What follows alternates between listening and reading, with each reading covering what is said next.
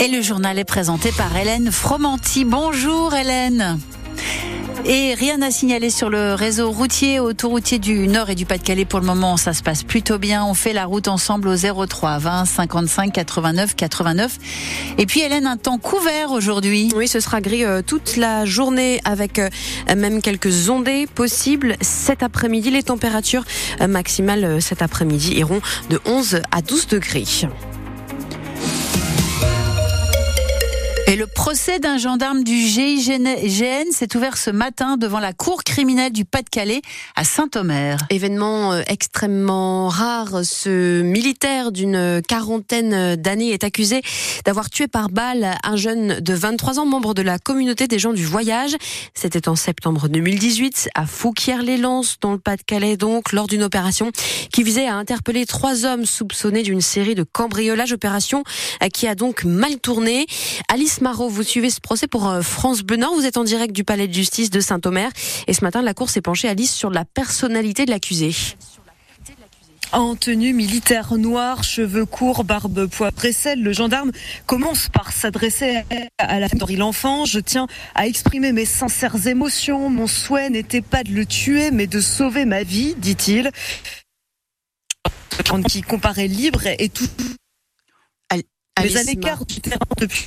Alice, on a beaucoup de mal à vous entendre. On va, je pense qu'on va je, suis obligée de vous interrompre, Alice. On vous entend euh, très mal en direct euh, du, du, palais de justice de Saint-Omer. La liaison n'est pas très bonne, mais vous êtes donc euh, sur place pour ce procès qui vient de, de s'ouvrir et qui va durer jusqu'à jeudi. Donc, ce, ce, militaire, cet agent du GIGN qui est donc accusé d'avoir tué par balle un jeune de la communauté des gens du voyage, un jeune âgé de 23 ans. Ce procès doit permettre d'en savoir plus sur cette opération qui avait donc mal tourné à Fouquier-les-Lances en septembre 2018. Ils étaient intervenus lors de l'attentat à la cité scolaire Gambetta à Arras en octobre dernier. Neuf policiers nationaux ont été décorés ce matin lors d'une cérémonie en préfecture du Pas-de-Calais à Arras.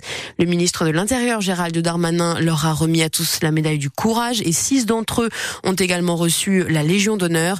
Lors de l'attaque, ces agents ont permis l'arrestation de l'assaillant avec l'aide du personnel de l'établissement. À cinq jours du début du salon de l'agriculture à Paris, les agriculteurs continuent de se faire entendre dans la région.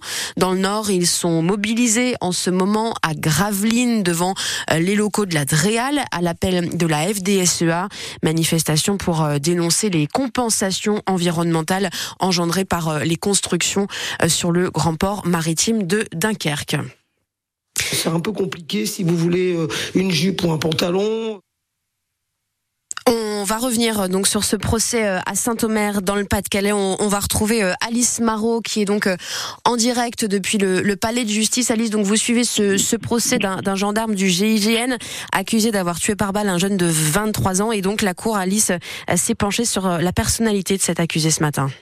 Euh, oui, Hélène, hein, je vous le disais, hein, ce gendarme comparé libre, il est toujours en activité, mais il est à l'écart du terrain depuis la mort d'Henri L'Enfant. Il est décrit comme un homme posé et professionnel, décoré plusieurs fois, passionné par son travail dans cette unité d'élite, mais parfois entêté, avec une tendance à s'isoler. L'homme répond calmement aux questions de la présidente et maintient sa version. Oui, il a bien tiré volontairement sur Henri L'Enfant ce soir de septembre 2018, mais sans viser une partie du corps en particulier et uniquement parce qu'il se sent en danger. On a tenté d'attenter à ma vie, dit-il, sans exprimer aucun regret. En face, quand il prend la parole, l'ancienne compagne d'Henri L'Enfant fond en larmes, entourée par les proches, la famille de la victime venue en nombre. Ils sont une quinzaine, tous vêtus de noir. Beaucoup portent un t-shirt avec en noir et blanc la photo d'Henri L'Enfant. Alice Marot en direct donc du palais de justice de Saint-Omer, ce procès qui doit, je le disais, durer euh, jusqu'à jeudi. Trois communes du Nord-Pas-de-Calais ont dit oui à l'expérimentation de l'uniforme à l'école. La ville de Denain dans le Nord, celle du Touquet et de Marc-en-Calaisie dans le Pas-de-Calais se sont donc toutes les trois positionnées pour tenter l'expérience à la rentrée de septembre. Dans la France entière, selon le ministère de l'Éducation nationale, ce sont 87 établissements qui se sont engagés. À Denain, les parents d'élèves se sont prononcés à 60 50% pour l'uniforme lors d'une consultation en octobre dernier et c'est finalement l'école Michelet qui a été retenue pour l'expérimentation.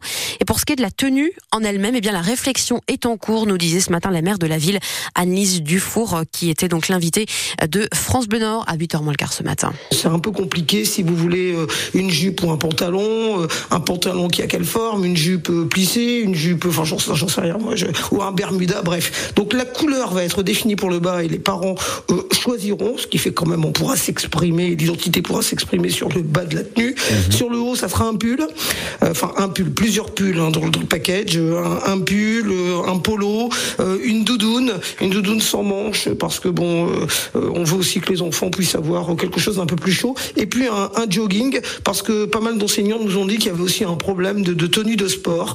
Donc il y aura également un jogging dans, la tenue unique. Et le coût de ce paquet euh, complet sera pris en charge par l'État C'est l'État qui va payer cette mesure Alors en partie, ça a été estimé à 200 euros par élève, euh, et l'État va en prendre 50% à sa charge, la ville les autres 50%, ce qui fait que c'est complètement gratuit pour les parents. Nice Dufour au micro ce matin de Thomas Schoner, interview à réécouter sur francebleu.fr. Dans le Pas-de-Calais, les habitants de Neuville sous Montreuil retrouvent aujourd'hui leur pharmacie.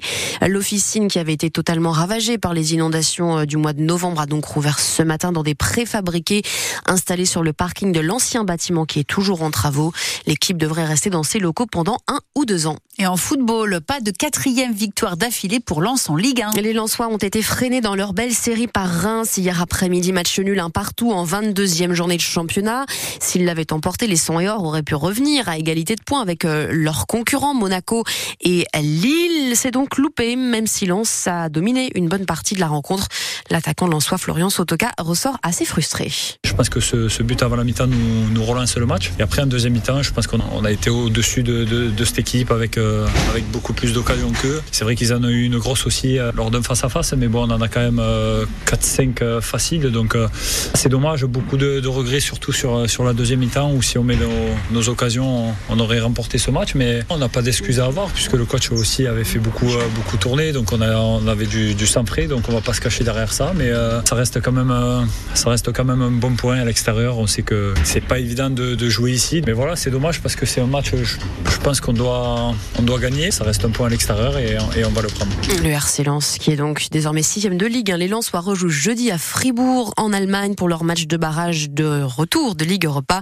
Tout ça, ce sera bien évidemment au menu de, Tribune Nord à partir de 18h ce soir avec Sylvain Charlet qui reviendra aussi sur la victoire du LOSC, c'était samedi, et le derby du Nord en Ligue 2. Dunkerque a gagné contre Valenciennes.